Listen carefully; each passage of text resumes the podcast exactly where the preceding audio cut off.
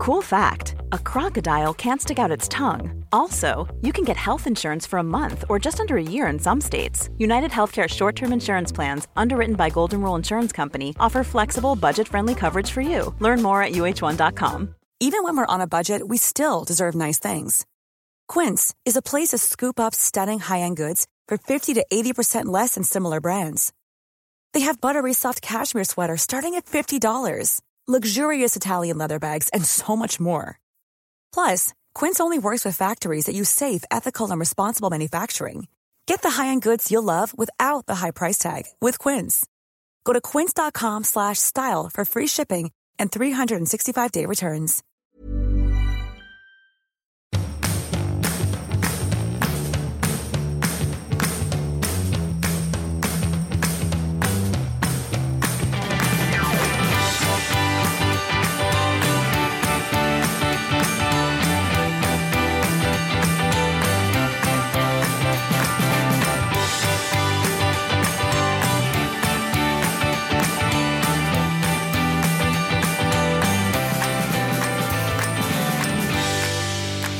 Välkomna till veckans lillelördag och det här är inget annat än ett väldigt ovanligt avsnitt. Det är första gången någonsin tror jag vi har en gäst i programmet.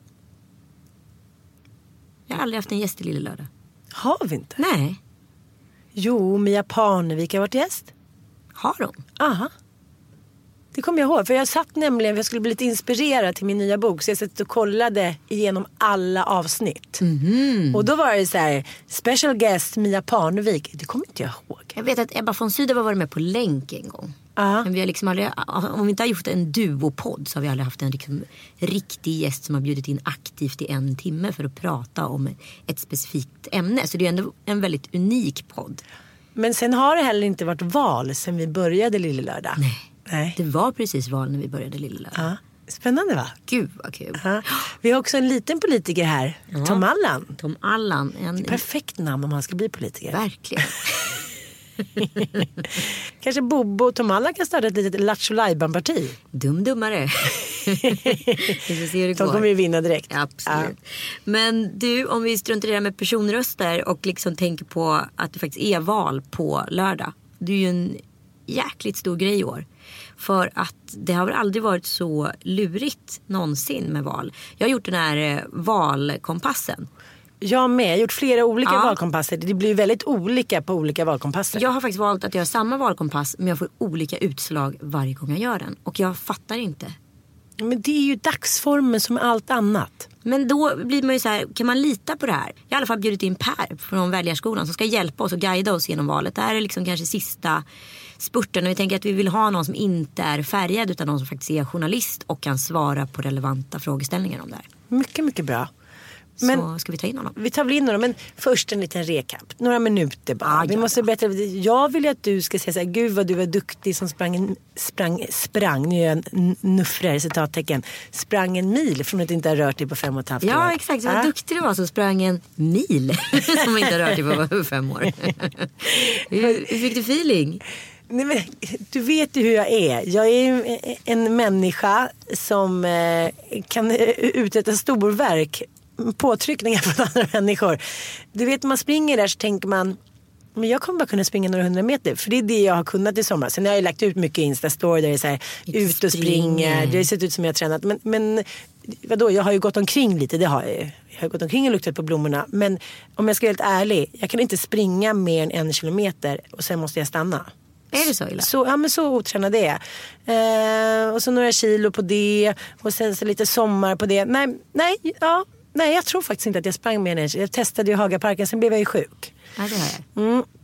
Så jag kan inte säga att jag var liksom, att det var, förutsättningarna var de bästa. Nej, Så hade jag varit och firat Frida Urban på fredagen också. Så, ja men du vet, lite stök och bök. Men när man springer i den här härliga lungan av så här kvinns och tuttar och skratt och energier. Och det står samba, orkestrar och det är så, mm, mm, DJs. Då blir jag så här att jag bara springer på. Ja, ja visst. Ju- alltså, jag har ju haft min snabbaste liksom, kilometertid någonsin på just Tjejmilen. Mm. För att man bara liksom springer på energi. Man Ja. tänker inte ens på att man springer. Jo, det gjorde jag. Ja, okej, Absolut. ja. Men, men de jag sprang med, de kom ifatt mig vid tre och en halv. De bara, men gud, här är du ju. Va? Var du ens...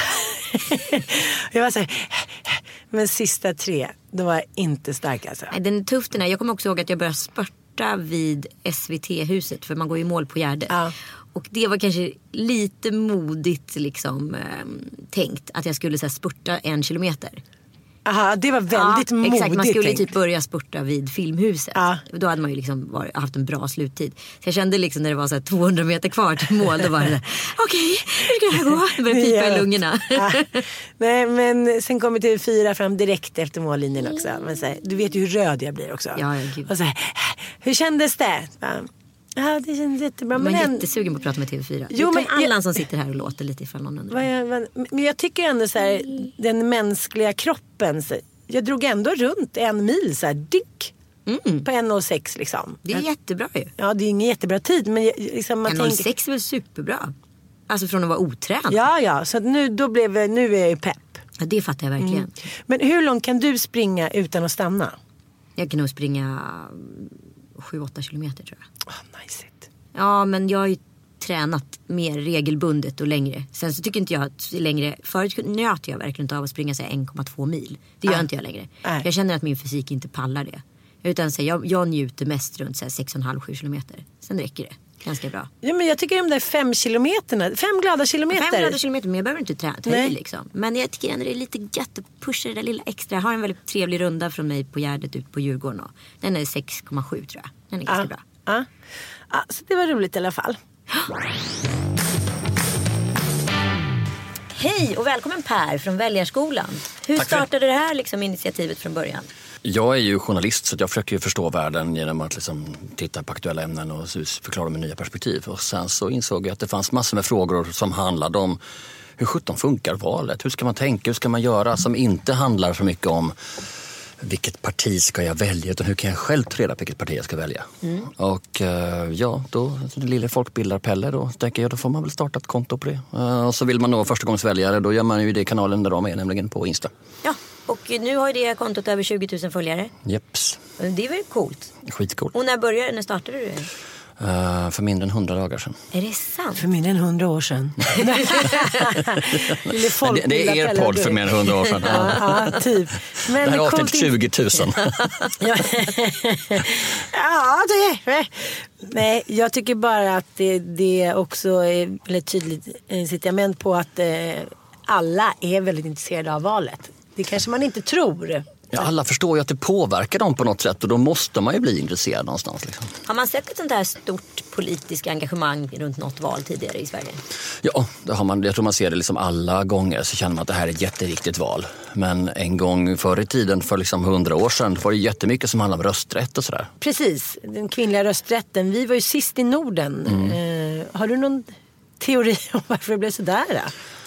Vi tyckte väl att vi, vi, om jag pratar för oss, om jag nu ska vara en talsperson för svenska män för hundra år sedan, så tyckte vi nog att det räckte med att vi var där. Liksom. Vi tyckte att det var för mycket liksom, patrask och kvinnor kan väl ändå inte tänka, de ska vara hemma och sånt. Det tyckte man ganska länge. För så är maktfördelningen alltid sett ut i samhället, att det är män med mycket pengar och- eller mycket mark som bestämmer. Och då är det ju jättekänsligt, vi ska alla vara med? Nej, det är fan. Men okej, men vi pratar om i dagens perspektiv då. Ska verkligen alla rösta? Ja, det ska de. Det är en del av det som är att vara demokrati. Att alla faktiskt får vara med och bestämma. Men om man inte bryr sig eller är engagerad, varför ska man rösta då? Du ska rösta för att du faktiskt gör din vardag och för att du ska bry dig. Du har fyllt 18, du är myndig. Det är för fan din uppgift att ta reda på någonting om samhället. Du kan inte bara gå igenom och säga det där bryr, rör inte mig. Eller om du inte vill rösta, fine, men då får du inte gnälla en enda gång de kommande fyra åren, säger jag. Ja, okej. Men då är det viktigt också att gå och rösta blankt. Ja, om man vill så kan man rösta blankt för att man känner att jag har ingen aning vad jag ska välja eller för att du vill liksom tycka att alla är kassa. Varsågod och gå och rösta blankt. Det är helt okej. Då har du i alla fall liksom gjort någonting. Ska vi börja med liksom, eh, grunden kanske lite? Kan du förklara hur funkar ett val? Vad är det som händer efter valet? Det som händer efter valet är att man ska försöka se vilka partier är det som får flest röster eh, och då ska de få bilda antingen regering eller land, som det heter ju till eh, landstingsfullmäktige eller kommunfullmäktige. Och då får de bestämma i var och en av de här tre församlingarna. Så enkelt är det. Och hur många är det som sitter i riksdagen? Och hur delas de stolarna upp? Det är 349 ledamöter i riksdagen och de delas upp då är proportionerligt efter vilka som får fler än 4 procent i riksdagsvalet och så fördelar man det med en liten fiffig nyckel. Och sen i landstingen finns det lite olika hur många som sitter, vilket landsting du är i och samma sak i kommunen. Eh, Ebba Buchtor är ju väldigt mycket för att eh, lägga ner landstingen. Mm. Vad säger vi om det? Vi förstår inte riktigt varför. Eh, Det är en tanke om att man tror att landstingen är jätteineffektiva och då vore det bättre att de försvinner. Men jag som vill då se lite fakta, lite studier på det och det har jag inte hittat några. Vad, varför tror du det här blivit en sån hjärtefråga? För det är ju väldigt kopplat till vården där med landstingen. Att det är det privata sektorn som är inne och petar i det här. Problemet med vården som, som på hela taget när jag läser på och kollar fakta det är ju framförallt att vi har liksom för långa vårdköer och att vi saknar, det beror i sin tur på att vi också saknar sjuksköterskor. Och att, att, att landstingen ibland är lite dåligt organiserade. Vården som sådan är fantastisk men hur man organiserar. Och då tänker man kanske att genom, om vi bara slipper hela organisationen, vi låter staten bestämma så ska det lösa någonting. Alltså man klipper ledet landsting istället för att... Ja, fast det är ju landstinget som sköter. Det kommer ju bara en ny organisation som är staten så det är liksom lite oklart vad man menar. Okej, jag fattar. Eh, jag har gjort eh, den här valkompassen eh, vid nu 11 olika tillfällen. Och jag har varit allt från vänsterpartist till KD. Och jag förstår inte riktigt hur det går till. För att jag tycker inte att mina svar skiljer sig jätte- jättemycket. Det är för att de flesta väljarkompasser det är kass. Precis, du har väl testat olika? Nej, vi har testat samma hela för jag har testat olika. Mm. Eh, med lite, ja, såklart. Och har du blivit samma. klokare? Nej, det har också varit olika svar. Ja. Då tänker jag så här, är det dagsformen eller liksom, är de så dåliga de här? En, ibland vaknar du upp som folkpartist. Liksom, så. Sätter jag på mig den gröna hatten. Exakt, Ja. nej, det handlar om att liksom, de, de tar inte hänsyn till vad som är dina viktigaste frågor. Och så ställer de för få frågor. Jag tror det är Aftonbladet som har 30 frågor. Ja, men Det är svårt att välja ett val. Det är medborgare ska läsa på. Du kan inte bara reducera det till 30 frågor. Det är klart det blir väldigt yxigt. Och sen så flera valkompasser tar, tar inte hänsyn till vad som är viktigt för dig. Det kanske är klimatfrågan som är viktigare för dig än till exempel integrationsfrågan. Då, det du svarar där borde ju vara, ha, liksom, ge mer poäng när man ska sen ranka partierna och någonting annat. Och det är många som inte tar hänsyn till det. Därför är det liksom kass. Så strunta i alla val som parametrar och kompasser för de hjälper dig inte framåt. Och lyssna på Lille Lördag valspecial istället. Jag tänker så här, Vilket du gör. Ja. Du är en viktig del på vägen här. Ja. ska bränna en bh sen också. Eh, jag tänker så här, eh, det är ganska många av våra lyssnare som är unga som väljer att gå till val för första gången. Jag tänkte bara så här, på en minut bara köra ungefär hur ett val funkar. Är ni med? Ja. Sverige har ju allmänna val var fjärde år. Då röstar vi riksdagsvalet, kommunvalen och landstingsvalen. Alla har en röst i varje val. Och du sa i riksdagen finns 349 platser som delas efter valresultat. I röstlängden finns ju alla personer som har rösträtt med. Och alla som finns i röstlängden får ju ett röstkort hemskickat, eller hur? Japp. Ja. Och så måste man då ha fyllt 18 år senaste valdagen, vara svensk medborgare och någon gång varit bo- folkbokförd i Sverige för att få rösta i riksdagen. Om du bor utomlands så måste du dock förnya din plats i röstlängden var tio år, tionde år. Så ni som lyssnar utomlands här, vilket jag vet att det är många som gör, glöm inte att förnya er plats i röstlängden. ja. Eh, ja, om du är utomlands kan du antingen rösta på en svensk ambassad eller på ett svenskt konsulat. Och det drar igång 24 dagar innan valdagen. Jag hörde en kompis, gemensam kompis till oss, hon röstade nu Barcelona. Och där hade de inga, de hade inte hunnit få Ny Demokrati. Eh, så att då fick man då skriva det, det namnet. Låter inte det lite som fusk? Får man göra så lite hur som helst? Alla röstsedlar skickas ut eh, från Valmyndigheten. Det skickas ut mängder med sådana. Så jag förstår inte riktigt varför de inte skulle ha hunnit få ett, ett parti eh, där faktiskt. Nej. Vi kan, det är väldigt tryggt. Det man också ska säga är att om du, eh, du behöver inte vara svensk medborgare för att rösta i kommunvalet eller i landstingsvalet. Det räcker med att du varit skriven på samma plats i tre år.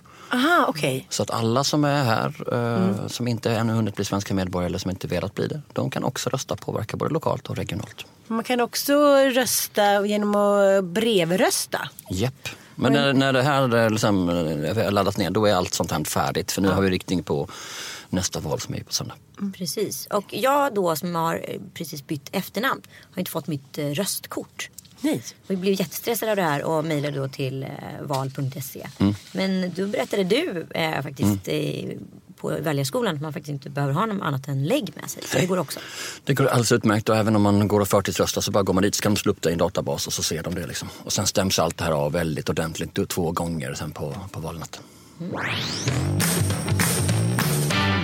Ja, men ska vi dra igång lite? Det är ju allt från liksom fördomar man ser cirkulera i sociala medier som kanske är tyvärr en av de stora informationskällorna just det här valet. Eh, och eh, vi ser olika vad heter det, partiledare sälja sina partibudskap i olika debatter. Och jag känner i alla fall personligen att det är extremt svårt att veta vad man ska tycka och det, tro. Det är skitsvårt och rörigt och jag ska bara direkt flagga för att som min roll är att vara som opartisk. Så att jag säger aldrig någonting eller recenserar aldrig någonting om några partier eller enskild politik och så här, Utan jag kan bara hjälpa er att så här, hur ska jag leta, hur ska jag tänka, var ska jag göra för att ta reda på det. Okej. Okay. Precis. Ja, underbart. As- asylsökande och äldrevården. Att det råkar gå från samma budget är något jag har hört liksom, cirkulera. Så här. Stämmer det? Nej, stämmer inte. Asylsökande betalas via Migrationsverket som är en statlig budget. Under hela tiden tills de får sitt uppehållstillstånd och sen så ytterligare två år. Medan äldrevården betalas ju av den kommunala budgeten. Så vill du påverka som, hur Sveriges integrationspolitik ser ut så är det på riksdagsnivå och äldrevårdens är det lokalt. Men det där säger man ju också en del populister för att folk inte har riktigt koll. Och då kan man, ah, men det låter, det känns ju trovärdigt. Det kommer hit en massa människor och sen så de måste betalas på något sätt. Ja. Så, men grejen är, det är ju en jättebudget. Det är ju flera tusentals miljarder som fördelas på olika liksom, kommuner och allt möjligt. Och eh, då, då får man ju inte så här tro, för jag hör mycket också om att så här, eh, eh, Socialdemokraterna säger att SD räknar fel på 30 miljarder. Men vad, i budgeten, vad betyder det de facto? I så fall betyder det att man antagligen tagit deras budget för hela Sverige. Och i den ingår ju inte landsting och kommun utan det är helt separata budgetar. Det är inte bara som en enda stor skattekista där man kan hämta pengar där, utan det är helt olika budgetar. Och då tittar man på, man gör en, en, en analys av om man skulle genomföra alla de här åtgärderna, vad får det för, då för effekt? Om du höjer skatten, ja då får du in mer pengar och ska använda dem. Om du sänker skatten så får staten in mindre pengar. Var ska de komma från då? Det måste ju, kan, liksom, då blir det mindre pengar till staten. Det måste ju finansieras på något sätt. Men då lägger man på en högre skatt på något annat eller hur funkar det? Ja, det är den frågan man måste ställa. Hur finansierar ni det här? Man kan inte bara sänka skatten till alla. Jaha, men de pengarna måste ju komma in någonstans i alla fall. Ja. Eh, om vi ska gå in lite då på de olika partiernas eh, hjärtefrågor. Så säger just då eh, Stefan Löfven för Socialdemokraterna att tryggheten är då deras hjärtefråga. Att brottsligheten är för hög och väl, välfärden måste säkras. Jag vet inte, men är det bara jag som känner att det där är lite eh, Peter och vargen. Är det verkligen så himla otryggt i Sverige? Så att man måste gå till val med en sån hjärtefråga? Nej, det är det inte. Alltså, det finns två saker vi ska tänka på. här. Det ena är liksom känslan av otrygghet och det andra är antalet brott. Och då kan vi säga att känslan av otrygghet har fördubblats de senaste tio åren i Sverige. Det här är Brottsrådet som gör det här, BRÅ som gör det här i stora undersökningar med jämna mellanrum. Då kan man se att det har ökat. Men det har ökat från bara några procent till några procent till. Så det är inte så att hela svenska folket springer omkring och är otryggt. Men många partier de liksom vill verkligen vi lyssnar på er, vi som känner att det är otryggt. Då pratar man om det och då kanske man glömmer bort att man förstärker en bild av Sverige som ett hemskt farligt land istället för att prata mer om sin framtidstro. Och det är faktiskt helt okej här. Ja, det finns alldeles för mycket liksom våld och eh, våldtäkter och allt möjligt men det är fortfarande på en väldigt låg nivå. Det är klart vi ska ta tag i sig till att de blir ännu mindre men man tar gärna till de där. Liksom, det är röstfiske och det ägnar sig alla partier åt, inte bara dem. Röstfiske, det är roligt. roligt. Ja. Eh, Men jag får ju lite panik när jag gjort de här eh, valkompasserna. Jag har ju haft liksom SD högt uppe vid ett par tillfällen. På min, och jag känner mig inte alls som en rasist. Vad betyder det? Alltså alla partier som ställer upp i valet, är, jag brukar tänka att ah, vi måste komma ihåg att alla partier är helt vanliga partier, även Sverigedemokraterna. Sen har Sverigedemokraterna en del åsikter som inte går i linje med vad vi historiskt sett har tyckt i Sverige. Där man skiljer på människor och ställer olika grupper mot varandra. Enligt, så det är ju deras retorik. Men det är klart det är mycket i det som, som vi kan höra. Så, ja, men det ska bli bättre för uh, de gamla. Ja, det är man ju för. Liksom. det blir bättre i skolan. Ja, det är Ja, man också det, det man, kan man ju inte vara emot. Liksom. Det är som här säga, är du för eller emot invandring? Ja, alla är nog för invandring för det känns som en human grej att vara. Men alla är ju emot att liksom inte integrationspolitiken funkar. Precis. Så beroende på hur den frågan är formulerad så tycker du att integrationspolitiken funkar bra? Nej, det tycker du antagligen inte, för det gör den inte. Ja, då kan det hända att du då får bli rankad som, som att SD ligger närmast om hjärtat. Men jag tänker också att SD svarar väl ganska lika de andra blåa partierna i eh, sakfrågor som egentligen inte rör integrationen. Alltså, de, är inte, de sticker ju inte ut jättemycket från liksom eh, Det som, det som kännetecknas SD när man ska jämföra de olika, det är att de pratar ganska lite om sin politik i allmänhet. Det är ganska lite konkreta förslag. Då vill jag så här, så här, så här. Och det är väldigt lite, så här ska det finansieras. För några veckor sedan kom de med sin första budget, så, så här kommer det här att finansieras. Innan dess har man nästan inte pratat pengar alls. Så problemet om man vill välja rösta på SD, det är ju att det kan vara ganska svårt att förstå exakt vad innebär det här. Mm. Det gäller att gå från de här slagorden till att liksom bryta ner det i politik på riksdagsnivå, i landstingsnivå eller i kommunnivå. Och det Men- är svårt. En grej som jag har sett florera jättemycket på Instagram det är så här och det har sett liksom flera kompisar till mig som jag vet röstar på Socialdemokraterna bland annat. Är ju att eh, en röst på Moderaterna är en röst på SD. Mm. Stämmer det? Nej, det är trams. Det är ju bara som att som försöka smutskasta någon annan. En röst på dig, en röst på dem. Nej, det är det inte. En röst på Moderaterna är en röst på Moderaterna. Vad man försöker säga här är att ja, men då, de kommer ju samarbeta med SD. Det är klart de kommer göra. Alla partier kommer att samarbeta med SD för det är så politik funkar. Vill jag förändra Sverige så vill jag så många som möjligt att är med på min idé så att jag kan få majoritet och då får igenom det. Men det är en helt annan sak att göra det än att säga att vi ska ta SDs politik. Eh, Moderaterna kommer att söka som förankring och det kommer Socialdemokraterna och alla andra också göra i frågor som man tycker är viktiga. Och tycker SD samma sak, ja men fine, det är väl inga problem med det. Men vi försöker liksom just nu mycket så smutskastning, brunmåla och glöm inte bort att de har nazistiska rötter, glöm inte bort att de har kommunistiska rötter. Det tycker jag är ett sätt att säga att jag har inte läst på så jag bara kör lite så här slentriangrej. Liksom så här. Ja, det är lätt för dig att säga Ann för du är ju blond. Jaha, men det har ju ingenting med dina åsikter att göra. Det är ju färgat. Ja. Åh, du är helt falsk uppenbarligen. Nej, men det, blir, det blir liksom så här, man, man tar till grejer istället för att läsa på. Jag är ju så här, som lite herr fyrkant här, men kolla fakta, ser ut det så. Då kan du jämföra. Tycker du att SD är bättre än Moderaterna eller inte? Det får du jämföra deras politik. Men en, som, en grej som jag tycker är ganska spännande det är som SD har ju legat väldigt högt och Jimmy Åkesson har varit populär. Mm.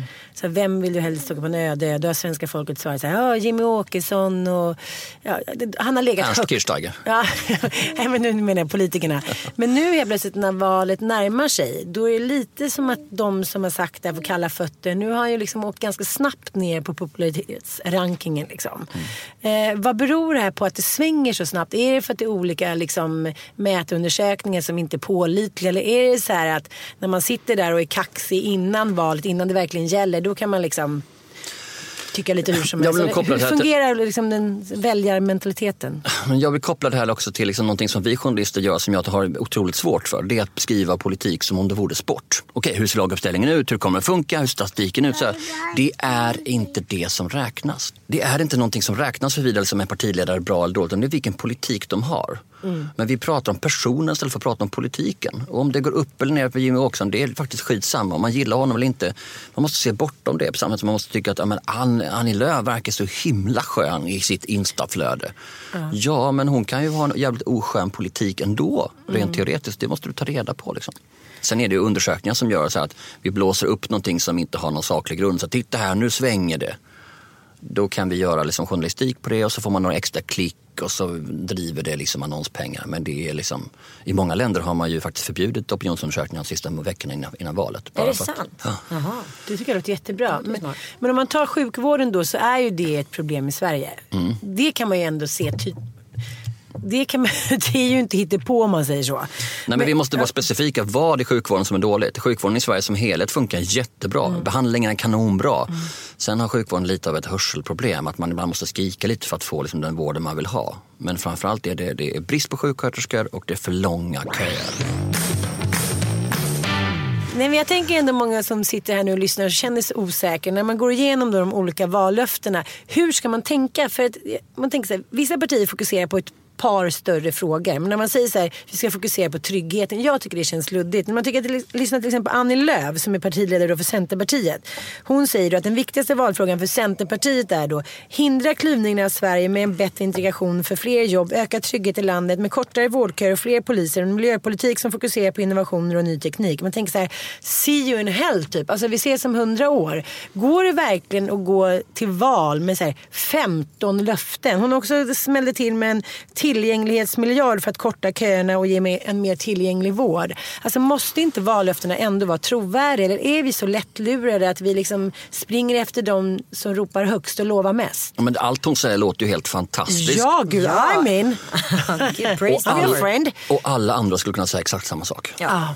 Så att därför är det jag predikar liksom, och, och har predikat i väljarskolan, det är ju hela tiden att skit i det där. Börja med dina egna hjärtefrågor. Det är två, tre grejer du brinner för. Och det är det du alltid snackar om på en middag eller i olika sammanhang eller textar någon om. Liksom, ah, det här är, det kanske är liksom köerna i vården. Okej, bra. Ta reda på fakta. Vad är problemet? Vad kan vi göra åt det? Så det är som nummer två. Hitta hjärtefrågan, ta reda på fakta. Och nummer tre, sen kan du utvärdera partierna. Då kan du veta att ja, men här lägger vi en, en, en kömiljard. Ja, det här är kanske ganska vettigt i det här fallet. Medan någon annan föreslår någonting annat som är helt meningslöst. Så du måste ta tillbaka initiativet själv. Annars kommer du bara fladdra runt. Åh, nu, nu, nu säger plötsligt liksom Jonas Sjöstedt något som också låter svinbra. Då kanske du röstar på honom. Då fladdrar du bara runt. Och då Hur kom... börjar man då? Hur ja, börjar man? Kolla, vad är det du snackar om på en middag jämt, jämt, jämt. Mm. Fråga Anita, vad är det jag ältar om? Mm. Och där är din hjärtefråga. Och så skaffa fakta om den och då kan du börja. Så hoppa över partiledardebatter, strunta i alla de här valkompasserna som bara är helt fel och de blir ju helt vilseledande. Det är något helt annat att rösta i ett riksdagsval eller landsting eller kommun än att veta vilken Game of Thrones-karaktär man är. Men Expressen och Aftonbladets valkompass är ju exakt likadana ut som de där jävla Game of Thrones-grejerna. Liksom. Bara sluta tala som vi vore idioter. Ah. Säg till, ni måste läsa på. Liksom. Mm. Uh, och då väljer man några frågor och så börjar man där och så lär man sig någonting och då är det ju kul. Liksom. Jag har ju eh, fem barn. Eh, några av dem, många av dem går ju i skolan. Mm. Eh, där tycker jag att det är en av mina hjärtefrågor. Sen måste ju liksom klimatet är ju med där för oss alla.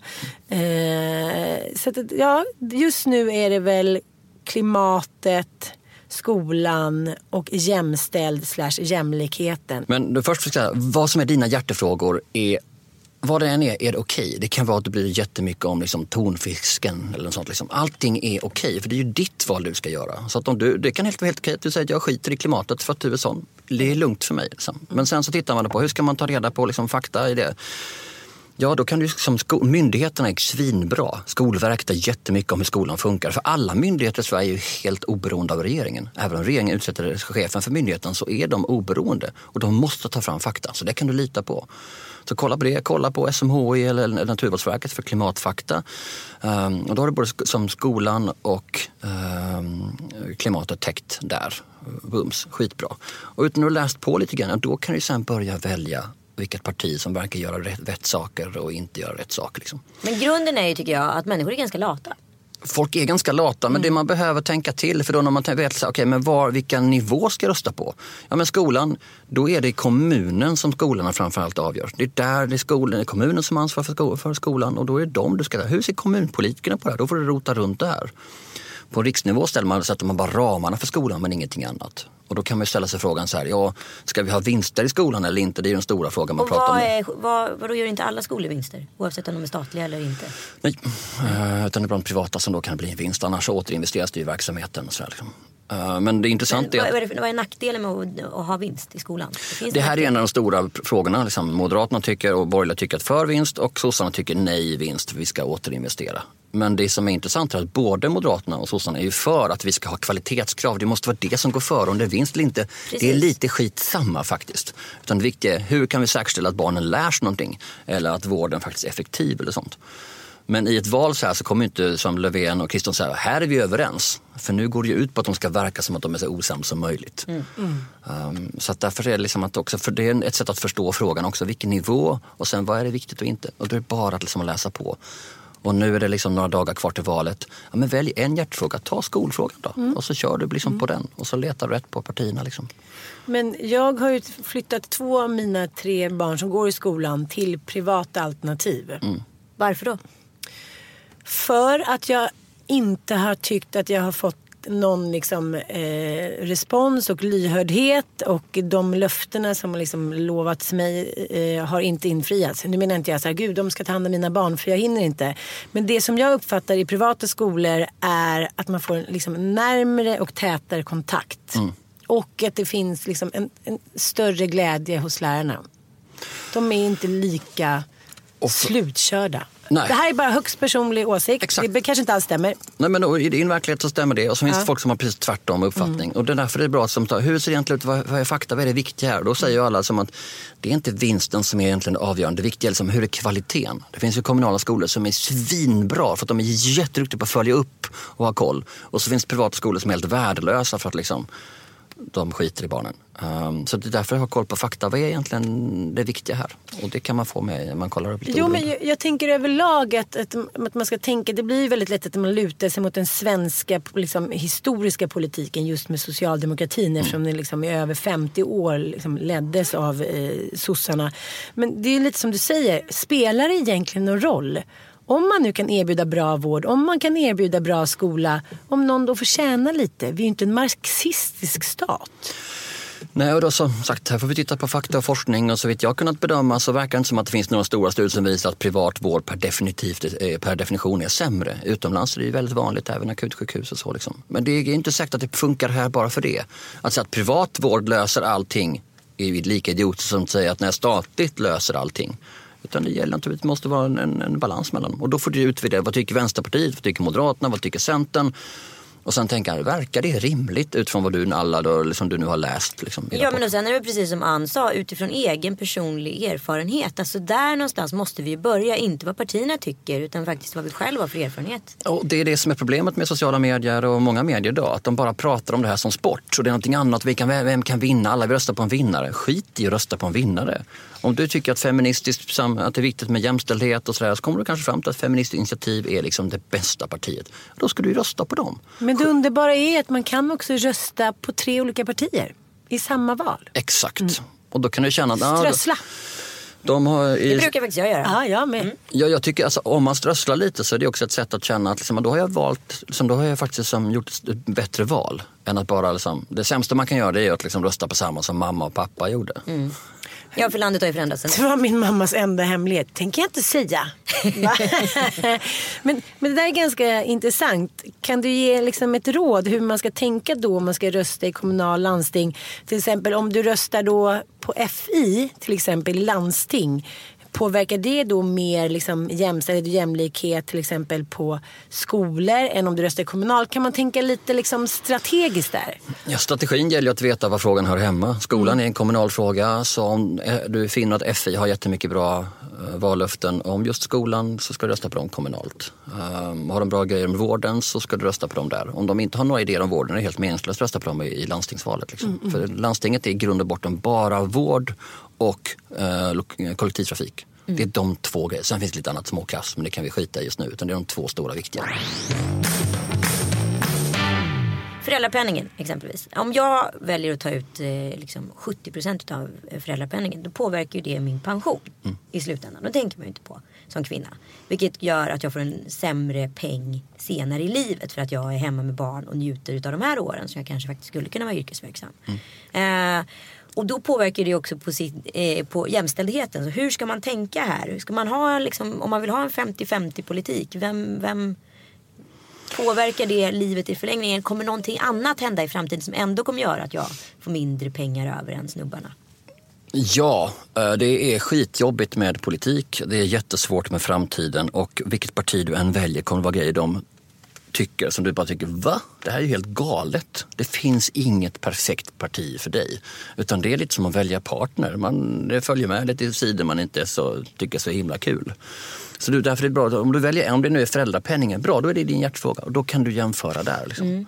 Eh, Och då ska du bara nörda ner som 17 i den.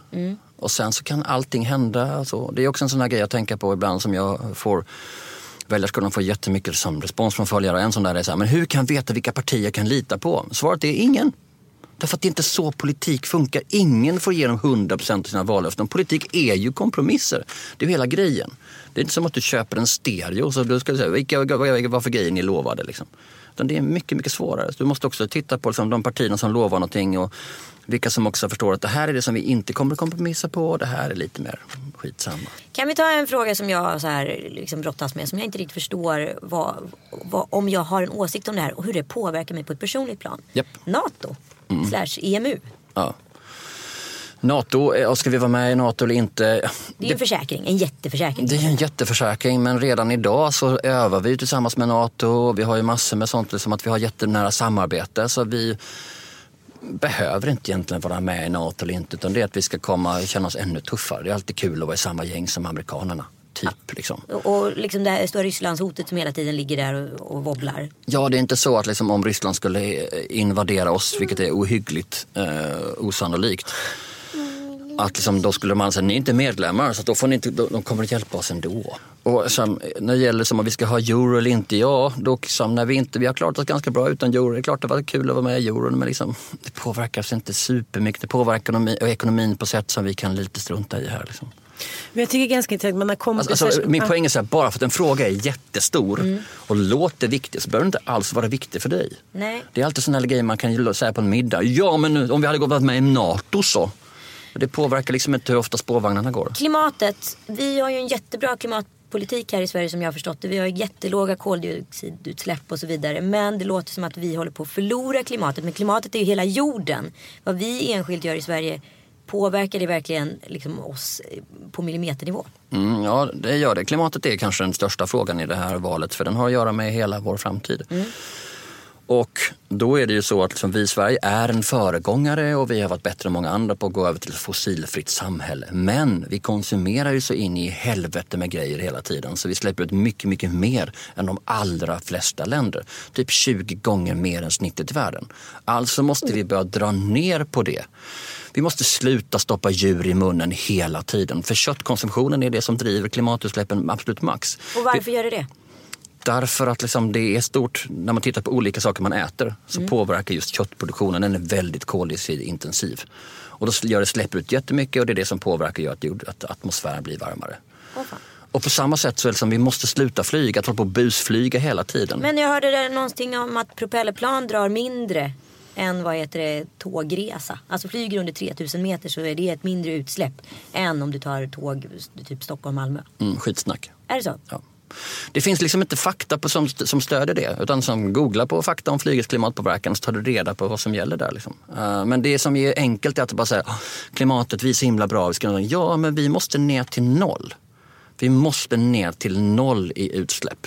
För att vi måste göra vår del. Och dessutom eftersom vi är en förbigång från alla andra så visar vi kan vi så kan, kommer andra, alla andra följa efter. Men jag tyckte det just med klimatet, jag la ut någon fråga på Insta, Gud, vad, är det någon som har några bra tips? Det finns ju sådana små enkla tips som man kan göra i vardagen som är så här, som jag inte ens, liksom, man tänker ju inte på. Bara det med att släcka lampan. Ja, men, det- ja, men inte ha mjukmedel i, alltså det finns ju så här, bli vegetarian. Det är som du säger, det, om vi alla skulle bli vegetarianer ett år, då skulle det ske någonting. Ja, och det det är där- vegetarianska året. Det är mitt parti. Och det är där som det gäller att skilja på vad som är, som man får stor effekt och lite liten effekt. Alltså att släcka lampan, ja det är viktigt men det har ingen jättestor effekt. När du slutar äta kött, ja det har en jättestor effekt. När du slutar flyga har det jättestor effekt. Och framförallt när du slutar konsumera sig in i helvete så har det stor effekt. Därför att vi köper, alltså generellt sett ser ju vår konsumtion i Sverige ut så att vi köper saker vi inte har råd med för att imponera på människor vi inte känner. Och det är liksom, det får effekter på klimatet. Det är därför sommaren ser ut som det gör. Så e-handeln går helt egentligen stick i stäv med klimatfrågan. Allt du köper, du köper alldeles för mycket saker. Vi borde börja prata om hur man kan köpa som, ja, allt du köper som är begagnat är ju lugnt för det har ju inga utsläpp- alls. Utan det så fort vi producerar någonting nytt så Men är alla det de här liksom, matbuden som kommer hem då? Är det också en jätteklimatbov? det beror på hur mycket kött det är i dem. Men det är bättre att liksom, maten åker kollektivt än att du tar din stora bil och åker och handlar någonstans. Liksom. Um, så det gäller, och det är det som är problemet här. Att det är lätt, om jag röstar på ett parti som ska lösa allting.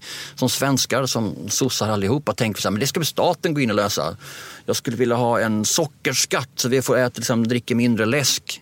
Det är mycket lättare att bara stänga munnen får inte lika mycket läsk. Alltså, I Sverige är vi så vana vid att någon annan ska lösa våra problem. Och vi ska inte tro att vi löser någonting i valet, att vi kan outsourca allting till dem. Utan du som lyssnar måste sluta äta kött hela tiden.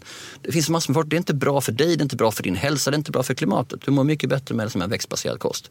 Du måste sluta ha bil hela tiden. Liksom, det påverkar jättemycket. Och framförallt det här liksom busflygandet hela tiden. Vi har pratat om att man har en klimatbudget på ungefär en till två ton just nu och det ska ner till noll. Åker du till Thailand så är det fyra ton rakt av där. Det är som att vaska en Thailandsresa bara så här, hela din budget. Gud, vi måste jag- verkligen tänka om på allting. så att ja, det känns skitjobbigt men det är, då får man ju börja med, okej, då får vi bara göra det. Men Liksom. då får man göra som på 70-talet att eh, flygresor är extremt dyrt. Flygresor är dyrt, det är klart det kommer komma lite teknisk utveckling. Det finns en del partier som är väldigt teknikoptimistiska. Men liksom, sen är det också att förstå hur gör man det. Nu ska jag till Barcelona nästa vecka, då tar jag tåget dit. Gör du det? Det är klart att det är liksom lite stökigt men då får man ju lära sig. Jag håller på att lära mig hur långt det tar om man ska åka till Europa. Liksom.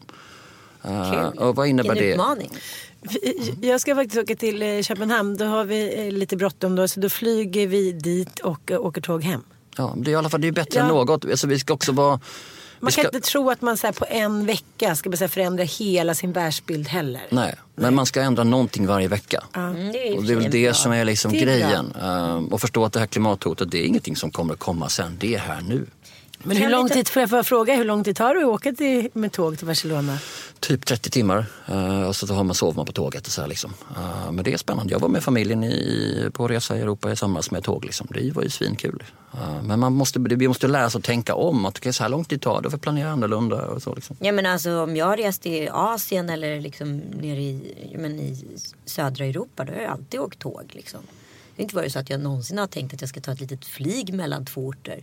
Alltså i Indien åker jag jätteofta tåg liksom mellan Ja, för att det är liksom fiffigt och det är enkelt. Och liksom, ja, vi behöver, man sover menar, över natten och det är en trevlig vagn och inte så mycket mer med det liksom. Nej, och sen har vi, vi har en massa vanor som att vi flyger till Göteborg. Det finns ju inga anledningar Nej. alls att åka till Göteborg än att du är fast i 80-talet och tror att det är fränt att flyga. Liksom. Kom igen! Nej det är, Det är faktiskt verkligen helt sant. idiotiskt. Så att du röstar inte på MP för att liksom, de ska lösa klimat utan sluta flyga, sluta äta kött. Sen rösta på någonting annat. Liksom. Ja. Okej, om vi går in på flyktingfrågan som är, ändå är, känns som en ganska stor liksom, landsdel. Alltså, ska vi ta emot mindre flyktingar? Vad, hur påverkar det? Och liksom permanent uppehållstillstånd eller inte? Vad, vad, hur påverkar det? Vad, vad gör det för skillnader här? Det finns ju massa så internationella konventioner så att vi måste ta emot flyktingar. För det gör man för det är humant och det är som ett värdigt sätt att göra det. Sen är frågan om, och det är de som flyktingar kommer hit och sen vill de ju återvända. Och det är ju en grej. Sen har vi de som kommer hit och säger, ja, jag vill faktiskt stanna här längre. Hur ska vi göra det? Och För nu får man ju viss tro utav vissa partier att så här, flyktingar bara kommer hit och vill skära våra bidrag och ta våra jobb och hela den där Ja. gamla harangen. Visa mig fakta säger jag. Var har du fått det ifrån? Liksom? Och, och då liksom, då räknas inte om man fått det på här konstiga Flashback eller märkliga liksom, sajter. Utan det får ju vara lite fakta på det i så fall. Liksom. Precis, för det känns som att väldigt många flyktingar faktiskt återvänder. Men, jag, men jag tror att alla partier är i grund och botten så här, för flyktingar, för att ta hand om att alla som kommer hit, att de vill bo i Sverige. Fantastiskt, de väljer ju Sverige, de är ju immigranter. Ja, wow. Vi använder ju invandrare som att de är invaderar oss, men de är ju immigranter som man säger i USA. Men sen är frågan, vilka förutsättningar ger vi dem? Ja, där är ju den svenska politiken idag, integrationspolitiken, den har ju lite att önska. Och det är ju också alla överens om. Så vad vi bör prata om istället, är vilken plan är det? Och det som har som kännetecknat den här mandatperioden det är att inga partier alls har haft någon plan för integration. För man har varit rädd att någon kompis i Bromma ska säga, men då är du rasist. Mm. Vi får ju också vara lite pragmatiska. Så här. Vad, är det hyggligt att folk får komma hit och sen så hjälper vi inte dem, att vi inte skapar de bästa förutsättningarna. De som kommer hit vill ju klara sig själva, de vill hitta ett jobb, de vill betala skatt. Det ligger någonting i mänskligt DNA. Liksom. Ja, alltså och det här med permanent uppehållstillstånd. Det känns ju jättekonstigt att så här, ta hit folk i fyra år och sen så bara så här, ha det bra. Eller? Ja, men det, och det är det som det är det som är problemet i den här och det har ju präglat debatten hela mandatperioden. Att liksom, vi har inte riktigt pratat om vad är, hur ser lösningen ut? Är det ingen som tar ansvar? SD är de enda partiet som har haft en lösning. Den lösningen har varit så här, släng Inga ut dem. alls. Ja, stäng gränserna och sen så slänga ut dem. Och, vi kan Man får inte ens söka asyl i deras... Eh... och vi kan tycka vad vi vill om det, men det är i alla fall en plan. Ja, det är sant. Så det tycker jag att det är som att, att, att liksom, man hade önskat att fler partier skulle kunna också presenterat en plan. Men om vi tänker på att de är de enda som har haft en plan så brukar folk föredra att det finns någon plan överhuvudtaget framför ingen plan. Och det tror jag är en förklaring till att de har vuxit. Nu börjar fler partier tassa in på det men jag är fortfarande fascinerad av att inte man har gjort fler utspel och sagt att de första hundra dagarna, de första hundra månaderna, de första hundra ve- veckorna eller Men det är ingen vi tar i den här frågan. För att vi springer omkring och, och säger åh du är du rasist istället för Men att det är säga ju helt sjukt. Det är ju helt Ja, galet. men det blir vi ju själva utsatta för här i podden. Att åsiktskorridoren är väldigt snäv just nu. Absolut. För ingen vågar gå åt något, liksom, ta något steg åt sidan. För att då kommer mobben och då är man liksom... Då tar det Jo, lång tid men- att ta sig tillbaka. Jag tror att det Bo- finns en bo- men rädsla. både och. Man kan ju inte heller bara säga vad som helst utan att vara liksom lite påläst. Och det är Nej. där, alltså, vi säger åsiktskorridor när vi säger någonting som vi kanske har sagt men som inte var helt genomtänkt. Och det, är, och det är där det gäller att hitta en balansgång. Jo men det går ju inte att springa runt och rasistanklaga alla åt höger och vänster heller för det, blir ju kontraproduktivt i sig. Exakt. Men menar, säger man någonting som, som man inte har tänkt igenom och så bara fan, oj det här var lite ogenomtänkt och så säger man det och går man vidare. Då har vi ju ett samtal Ja, som faktiskt absolut. lever. För det är också helt galet om man aldrig ska få göra fel i offentligheten eller säga fel saker eller ha en chans att lära sig. Sen har jag liksom läst mycket om så här. Bör a-kassan höjas eller ska vi lägga ner arbetsförmedlingen? Och liksom vem ska ta hand om de arbetslösa för att vi lägger ner arbetsförmedlingen? För det är väldigt mycket snack om att man får mer jobb på LinkedIn idag än vad man får via Arbetsförmedlingen. Hur löser vi Alltså, arbetslösheten? faktum om man får jobb i Sverige är att sju av tio i Sverige får jobb genom kontakter. Mm. Ah, Det gör oss till ett väldigt, väldigt stängt samhälle. Mm. Om du inte känner någon så är det jättesvårt. Ja, då kanske inte så konstigt om, om de som har kommit hit inte hittar ett jobb, om inte de får det. Här finns ju massor med bra privata initiativ som till exempel Öppna dörren som är ett sådant initiativ där man helt enkelt kan hjälpa någon in på arbetsmarknaden genom att få en kontakt. Men i grund och botten måste vi säga så här, Arbetsförmedlingen den funkar inte säger alla. Okej, så vad ska vi göra istället då? Vi kan inte bara lägga ner den. Och generellt sett i svensk politik, och det tycker jag också att, att man ska tänka på när man ska rösta. Är jag för någonting eller är jag emot någonting? Ja, jag är emot Arbetsförmedlingen, det verkar dumt. Ja, Jag är, jag, jag är emot SD, det verkar dumt. Ja, men vad är du för? Hur ser ditt alternativ ut? Vad är din plan?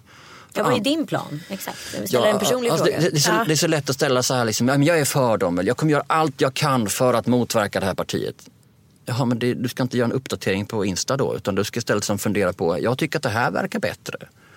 Men det tycker jag att man kan översätta lite till eh, det privata livet också. Det är väldigt många som klagar. Men så, vad tycker du istället då? Det, det, det, det har de inte det är, en lätt, det är för en lat att klaga. Ja, jag är emot. Jag tycker Lillelördag-podden är kass. Mm. Det kräver ju ingenting att säga det. Men varför jag skulle tycka att den var kass i så fall? Ja, då måste jag säga pang, pang, pang. Mm. Och då kanske bevisa att nej, det är bara en känsla. För jag läste något på någon tråd på Flashback att ni var dumma i huvudet. Liksom. Men, Ja, men det är ju så. Ja, men så det är därför vi, ska, vi gör varandra en tjänst när vi säger så här, men har du källa på det?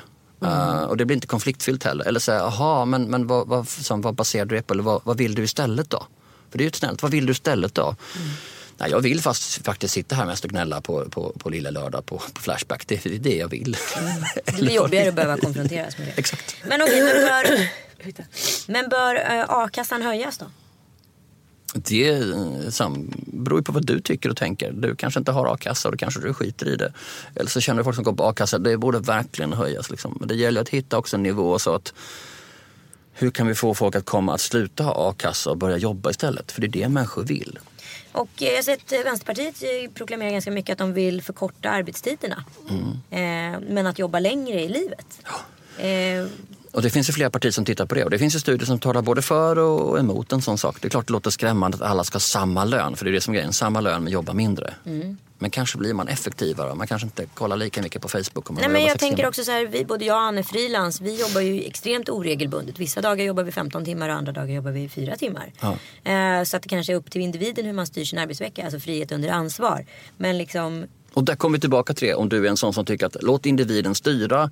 Eller att nej, men det, jag tycker nog att staten ska liksom reglera. ja men jag har jobbat så här i 10 år så att jag är ju van med att jobba på det här sättet. Men sen vet ju jag att så här, en person som kanske inte har jobbat på det här sättet kanske har jättesvårt att fylla sin tid. Eller om man jobbar hemifrån, går till kyl, kylskåpet 380 gånger och blir extremt ofokuserad. Det handlar ju bara om vem man är som person. Och där säger också något som är viktigt. Att när vi pratar om politik och olika förslag så måste vi också först och främst vara medvetna om våra egna privilegier. Jag är vit medelålders man, jag jobbar med media. För mig är allting lätt. Ja. Liksom. Men, men det finns en helt annan verklighet där ute. Så därför kan vi inte bara säga ja, jag tycker det vore mycket bättre om man kunde liksom buda så att maten kom på två timmar istället för fyra timmar. För det är inte den verkligheten folk lever i. Nej. Alltså det gäller att hela tiden förstå att okej, jag känner verkligen ingenting om a-kassan. För jag har inte a-kassa, jag har inte så många kompisar på a-kassa. Då kanske jag ska hålla käften om det. Jag kanske inte ska liksom tycka så mycket om det. Och så får de som har med a-kassan att göra lägga jävligt mycket energi och fokus på det. Ja, och de som kan bättre kanske jag ska hålla tyst, att jag lämnar utrymme så att de får höras. Får jag ta upp lite eh, skillnad eh, kring kvinnor och män? Ja. Ja, vad gäller då de viktigaste valfrågorna. Så vi är, liksom, tycker lika, tycker jag. Mer än vad jag trodde. Kvinnor är mer intresserade av vård och omsorg. 27 procent tycker det är de viktigaste, män 14. Invandring och flyktingpolitik tycker män är viktigare. 26 procent, kvinnor 11. Skola och utbildning, kvinnor mer då, dubbelt så mycket som män, 16 procent. Eh, Vad, lä- vad läser du här någonstans? nu vill du ha en källa. Ja, exakt. Ja, eh, Novus. Ja. Duger det? Ja. det är bra. Men så blir jag ganska eh, liksom konfunderad. Ekonomi och tillväxt så är ju då män intresserade 5% som viktigaste frågor och kvinnor 2. Men sen kommer jämställdhet. Då har män 0% och Mm. kvinnor 3. Män är alltså helt ointresserade. Jag tror inte att män är ointresserade av jämlikhet om man inte pratar om just det ordet, om man inte pratar om just feminism, för det har blivit liksom laddat. Feminist är ju liksom i 2018. Jag menar, jag har slutat försöka berätta för män vad feminism är. Kvinnor ska ha samma rättigheter, skyldigheter, möjligheter. Punkt. Vad är problemet? Uh, men det vi däremot behöver liksom prata mer om det är liksom vilka samhällseffekter det får. För ju ett jämställare samhälle vi har, ju bättre är det för alla. Ju mindre klyftor vi har i samhället, ju bättre är det för alla. Ja, och det säger väl alla som har liksom eh, jämställda styrelser och så vidare att de bolagen är ju mer lönsamma. Ja, så, men, och där gäller ju att om man ska prata om sådana här frågor med någon ska man inte kanske använda liksom F-ordet för att folk liksom helt blir bananas. Gud, håller det på att bli ett skällsord nu? Ja, men det finns massor med människor där ute som en del som pratar om att de som ställer upp i valrörelsen att de är stolta antifeminister. Ja, jo, men det har jag sett i vissa SD-politiker. Och då har jag, bara, har jag undrat liksom, hur tänker ni då? För det är de här tre grejerna vi ska tänka på. Liksom rättighet, skyldighet och möjligheter. De bara, ja fast det var det förr, nu är det någonting annorlunda nu. Och jag tycker då kan man kalla sig för old school feminist i så fall. Eller ja. så, som, vad är det för plan? Och där kommer vi också komma fram till att en del politiker och en del kompisar ni pratar med, de kanske säger att det finns inget patriarkat, det är bara överdrivet. Alla kvinnor kan göra precis vad de vill. Och då får man ibland på det här, okej okay, men vi enades inte om några fakta alls. Då kanske vi ska lägga ner det här. För det är också en grej att tänka på. Om du har kompisar som röstar på ett parti som du verkligen tycker om, säg inte upp bekantskapen. Bara avsluta och liksom så här, diskussionen. Men det är viktigt att vi har en dialog igång. Mm. Och så kan man prata senare om det. Liksom. Jaha, du tänkte sådär, och så, men hur kan vi liksom... Men polariseringen av samtalet sker i politiken men också runt middagsborden om, om liksom Anita funderar på att rösta på SD så kallar jag dig för rasist. Och då har, jag liksom, då har vi en konflikt igång. Utan bättre förstå varför röstar någon på det här? Mm. Och uppenbarligen är den här liksom jämställdhet och feminism någonting som en del tar för givet och därför inte tycker att det är viktigt. Eller andra inte ens förstår att det är viktigt för man inte kan se vad man kan tjäna på det. Så behöver vi också hitta den här dialogen. Men var liksom snälla mot varandra och tänk okej, okay, alla som röstar någonting, det vet jag som hållit på och forskat mycket på engagemang och, och, politik och sånt där. Alla som röstar någonting på söndag, de röstar för att det är logiskt för dem. Mm. Ingen röstar för att de är idioter eller för att de är rasister eller vad nu utan det är för att det är logiskt i deras verklighet. Ska vi fatta det, då måste vi förstå hur ser din verklighet nu idag här Lenita om du skulle rösta på SD? Vad är det som gör det liksom? Och mm. då kan vi ha en dialog som gör att du kan ändra dig eller jag kan ändra mig. Eller så liksom. Exakt, lite mer mjukhet i, i, i vad heter det, debatten. Men, men just när det kommer till valet så måste man ju faktiskt vara lite mer Hans Roslingsk. Att man är sådär, okej okay, hur ser det ut idag, hur såg det ut igår? Man måste ju ta reda på fakta och gå till källan. Annars så, så blir man ju faktiskt ingen bra väljare. Nej, och det är liksom, jag kan ju låta som att säga emot mig själv och jag sitter ju här för att vara ungefär herr fyrkant som pratar om fakta hela tiden. Men det är ju någonting i det att också säga att vi, eh, jag tar reda på fakta och sen så kan jag välja att liksom strunta i det. Eh, sen kan jag välja att jag vill, liksom, jag känner ändå mycket så här. För mig är det någonstans mer okej. Okay, för det, det är ju så vi är som människor. Um, så att, men om du inte tar reda på någon fakta alls och sen bara, ah, men jag känner så här, det är inte okej. Okay.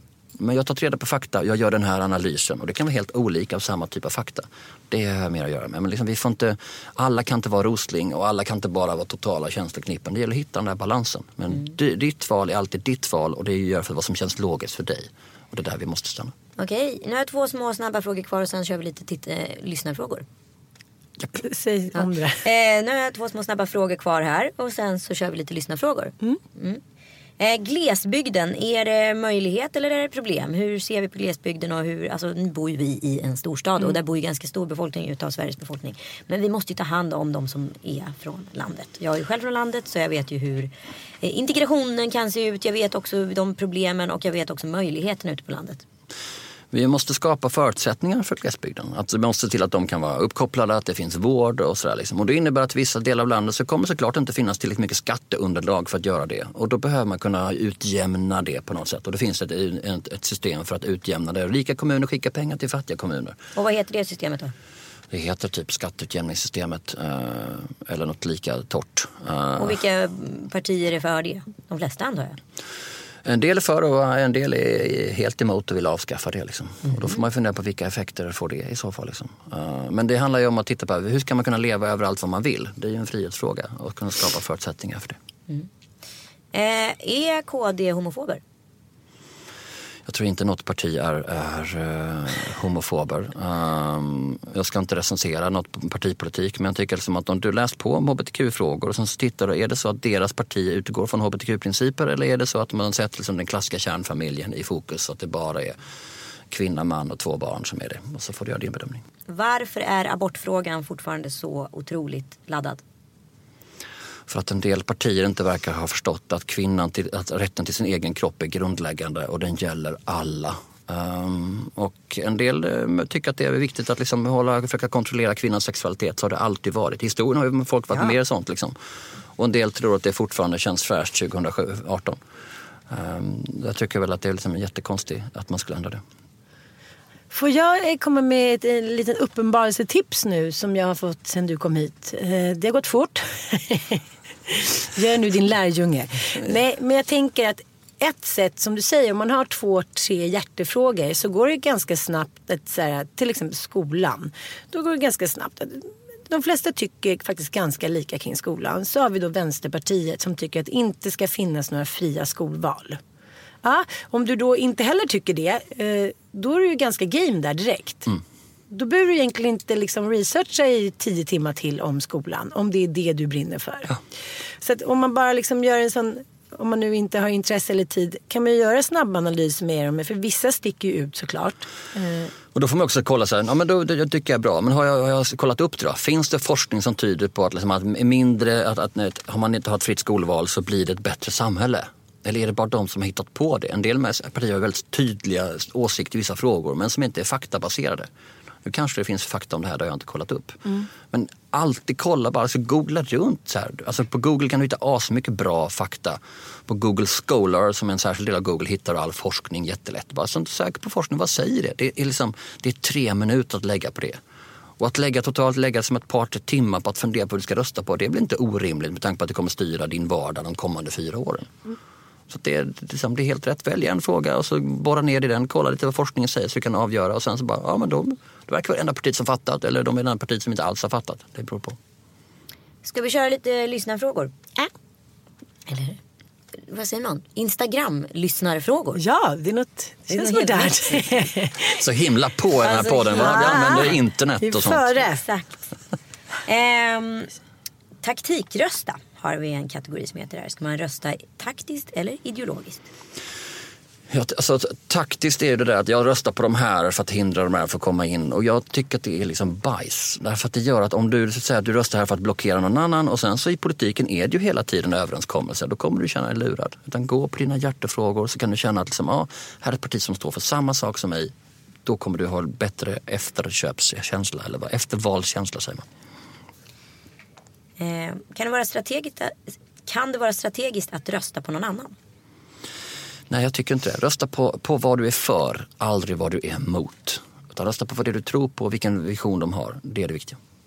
Hur funkar blockpolitiken? Om jag röstar på Miljöpartiet får Socialdemokraterna också min röst? Nej, rösten tillfaller bara ett parti. Men sen samlar man ihop det. Alla partier samlar ihop sina mandat och sina röster när man väl sitter i riksdagen för att få igenom politik.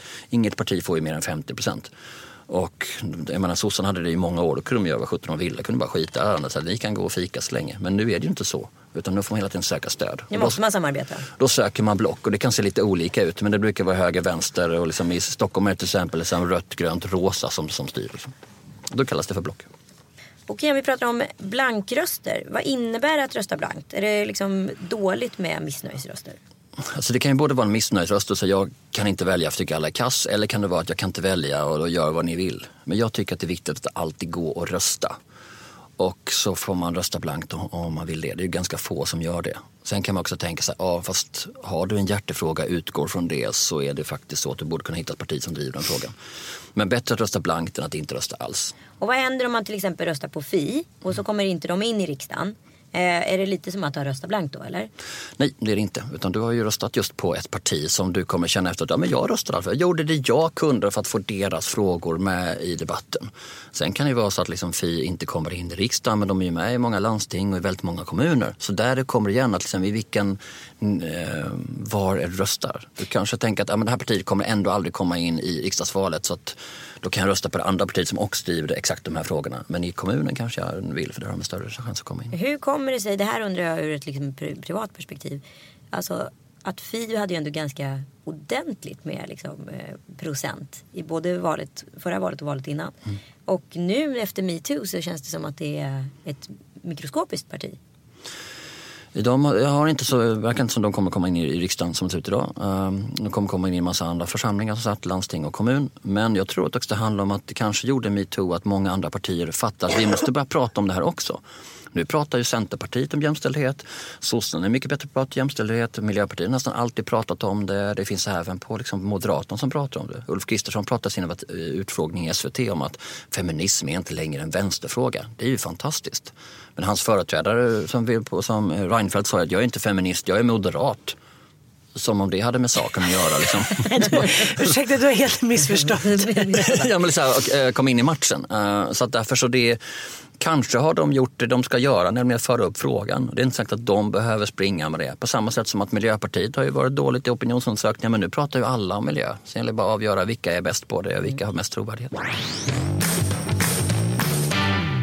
Det här med personröster, i alla fall jag som bor på Östermalm vet jag inte hur det är på dig i Vasastan. Vi ändå, bor ändå liksom där pöben bor Där eller? pöben bor. Nej men där är det otroligt mycket liksom. Mediearbetarklassområdena. Exakt. Eh, där är det otroligt Klara. mycket så här personröst. Rösta på den här killen och ja. sköningen så kommer du in. Kommer du inte höra några jäkla bönutrop. Alltså det är väldigt, väldigt eh, hemska måste jag säga. Mm. Liksom. Eh, radikaliserade förslag.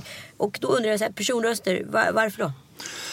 Personröstning gör att du kan, liksom, alla partier gör en lista. Vilka riksdagskandidater har vi eller vilka kommunkandidater så har vi. Och då kan man, liksom, om man då känner att ah, men jag kommer inte så högt på den listan som jag ville. Då kan man driva en personvalskampanj där man får kryssa mig och då kryssar du en person. Så betalar man det själv som politiker? Då betalar man den kampanjen själv är som politiker. Är det sant? Men ibland kan det vara att partiet gör det. Liksom. Men i Vänsterpartiet så är det förbjudet att ha eh, personvalskampanjer. Eh, då blir man utesluten. Typ. Men den andra partiet tycker man att det är fantastiskt. Liksom. Så det kan vara att de betalar själva eller att partiet gör det. är lite olika. Men får du mer än 5% som kryssar då hamnar du som högre i den där listan. Så då kan du tränga dig förbi. Så många, jag tror det är 10-12 personer i riksdagen som har helt enkelt kryssats in förbi andra. Så det finns någonting liksom som är bra på det. Jaha, där ser man. Och om vi går in på det här retoriska då. Varför, varför bråkar politikerna så otroligt mycket med varandra? Hur mycket är liksom the act? Rätt mycket är the act just nu. Liksom. De tycker lika på ganska många områden. De har samma visioner på många områden. Men man vill få det att verka som att du kunde inte ha mer fel för att det blir bra tv. Eller så här, liksom. Men Stefan Löfven är ju skitdålig i debatt. Alltså han är katastrof. Men hans parti står för bra grejer. Liksom. Hur kan han kunna vinna mot en jättesuperbra retoriker som Ebba Bucht i sådana fall?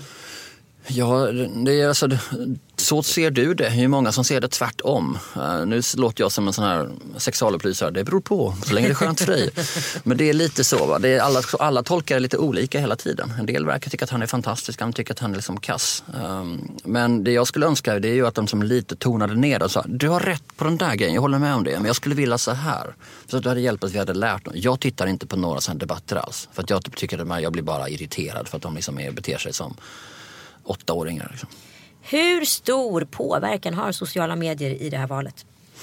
Det har stor påverkan därför att vi använder sociala medier för att inhämta information och så ser man att ni verkar som att ni röstar på någonting och då kanske man tänker, ja, men jag orkar inte läsa på någonting men jag vill göra precis allting vad Ann gör. Och då följer man det. Så det är klart att det kan ha en påverkan på det sättet. Liksom.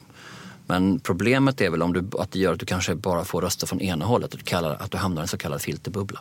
Så jag tänker att vad du ska göra är att liksom, följ partiledarna allihopa. Liksom, jag, även Jimmy, eh, om du tycker att det är kontroversiellt. Inga problem. Följ alla för då ska jag få en uppfattning. Så ser du hur himla olika bild de har. Då är det lättare för dig att känna, okej, okay, men jag är nog helt trygg med att jag ska rösta på X eller Y eller Z. Så ta dig ur bubblan genom det, genom att inte bara få, om alla bara säger åh Annie Lööf är grejen, mm. ja då är du en bubbla. För mm. din egen skull, liksom, variera dieten lite. Mm. Men jag tänker om man jämför då med amerikanska valkampanjer så är vi ju väldigt mycket liksom mellanmjölk här. Så det behöver inte vara något fel i det där. Så då fick ju eh, eh, partiledarna frågan då om de hade gjort något olagligt. Och eh, då blev jag lite så här, Jaha, att Gustav Fridolin har suttit i israeliskt fängelse för att han har deltagit i palestins fredsrörelse i protester mot murbyggen i Palestina. Ja, ska det vara liksom en fjäder i hatten som får honom att komma in i Nej, men jag tänker ändå så här, för ungdomar som vi pratar om att så här, social media är så himla viktigt. Det är svårt i allt det här blurret. Alla syns, alla hörs, alla har en podd, alla har ett Instagramkonto. Eh, att man kanske ska prata lite med politikerna lite, på, liksom, och lite mer om ungdomsfrågor. De tycker jag faller bort. Alla har ju varit med i Maggans podd och i hennes val-tv-program. Margot Ditz alltså. De känns som att har jobbat extremt mycket aktivt skulle jag säga den här gången mot sociala medier och unga valet. Jag tror att det är, alltså man underskattar unga i att man tänker att unga, då ska man ha kepsen bak och fram och vara med i hennes podd bara för att hon är stor. Istället för att prata om det på ett sätt som folk förstår. Att liksom väljarskolan gått från noll till över 20 000 följare på mindre än 100 dagar. Det handlar inte om att jag har kepsen bak och fram utan man försöker prata om sakfrågor. Så, så här funkar det och bjuda in till, på, ett- på ett vettigt sätt. Vad jag skulle vilja se mer av politikerna det är att de också är liksom lite vanliga. Att man förstår att de är också är liksom förbannade på att det är löv på spåren eller att de också har bolibompa-sex eller att de liksom blir irriterade på grejer som fuckar upp i deras liv ibland. Lite mer som oss. Att då vi kan säga okej, vi behöver inte fullständigt relatera till det men lite mer att det inte bara är ett, ett budskap varenda gång. Liksom. Um, det, det finns en del som är grymma på Insta, politiker, men alltså att, att alltid ha ett politiskt budskap tycker jag är liksom lite för tröttsamt. Vad tycker vi om eh, politikernas eh, reklamkampanjer? Alltså allt från eh, Ulf Kristerssons eh, gör honom till statsminister, eh, han är så jobbig hemma. Eh, till liksom Stefan Löfven som en del av landet. Vad tycker vi? Jag, tycker att de är lite för gammeldags. Ja, jag håller som med. de är, Bakåtsträvande. det känns som de är skapade tidigare. Jag tycker nog att liksom de som har bästa valaffischen just nu det är ändå som Miljöpartiet. Det De säger, här är en sakfråga som är viktig som fan, som är, nu, som är nu. Och sen så säger de, som de säger rösta på oss. Det, men det, de säger den här frågan är viktig som 17. Mer än bara liksom, korta vårdkön eller riv inte gamla hus. Nej, det är väl rimligt. Alltså det är liksom att det här tycker vi är viktigt, så att det här är så viktigt för samhället. Och där skulle jag vilja se lite mer sånt. Men som sagt, jag är ju också som en, en, en torris som håller på med fakta och sånt. Så jag älskar ju sånt här. Jag skulle vilja bara ha text på alla. Inte ett ansikte bara. Inte ett Och vad tycker ansikte. vi om SDs grepp då som egentligen bara har SD 18? De vill ju visa att de är en del av folket. Det lyckas de ju med. Liksom. Ja, de har ju humaniserat sig själva genom den här kampanjen.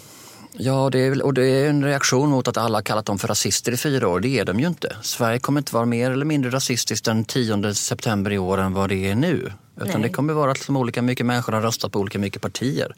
Vi kan inte beskylla folk. Vi måste säga, vad är sakfrågan? Varför kom vi inte till rätta med integrationen? Varför har vi de här problemen? Och så ska vi jobba på liksom, titta vilka har, verkar ha vettiga lösningar och så får de göra det.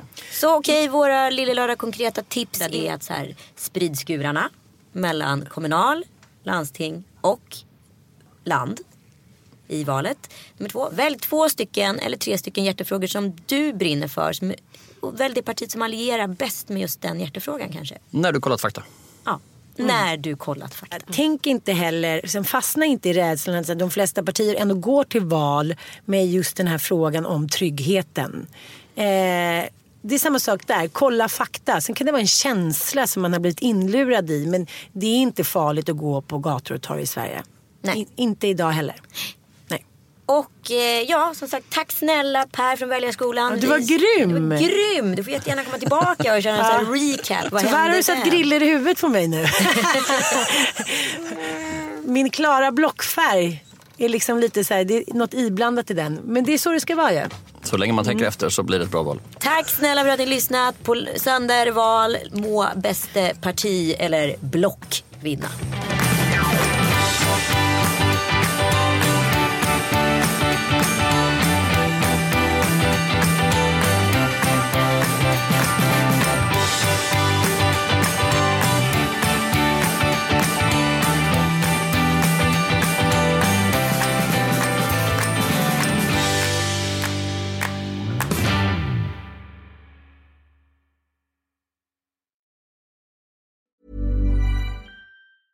Planning for your next trip? Elevate your travel style with Quince. Quince has all the jet setting essentials you'll want for your next getaway, like European linen, premium luggage options, buttery soft Italian leather bags, and so much more. And is all priced at 50 to 80% less than similar brands. Plus, Quince only works with factories that use safe and ethical manufacturing practices. Pack your bags with high-quality essentials you'll be wearing for vacations to come with Quince. Go to quince.com/pack for free shipping and 365-day returns. Imagine the softest sheets you've ever felt. Now imagine them getting even softer over time. That's what you'll feel with Bowl and Branch's organic cotton sheets. In a recent customer survey, 96% replied that Bowl and Branch sheets get softer with every wash. Start getting your best night's sleep in these sheets that get softer and softer for years to come. Try their sheets with a 30-night guarantee. Plus, get 15% off your first order at bowlandbranch.com. Code BUTTERY. Exclusions apply. See site for details.